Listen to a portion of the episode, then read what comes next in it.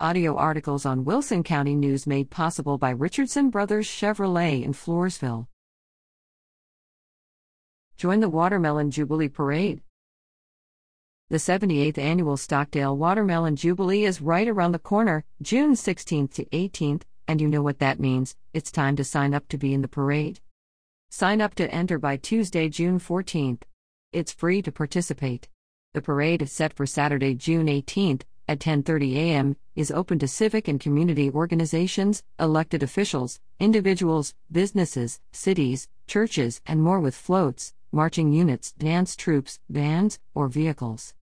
Check-in starts at 7:30 a.m. with judging at 9 a.m. The parade along Main Street will begin at 10:15 a.m. on 2nd Street to hit Main Street starting at 10:30 a.m.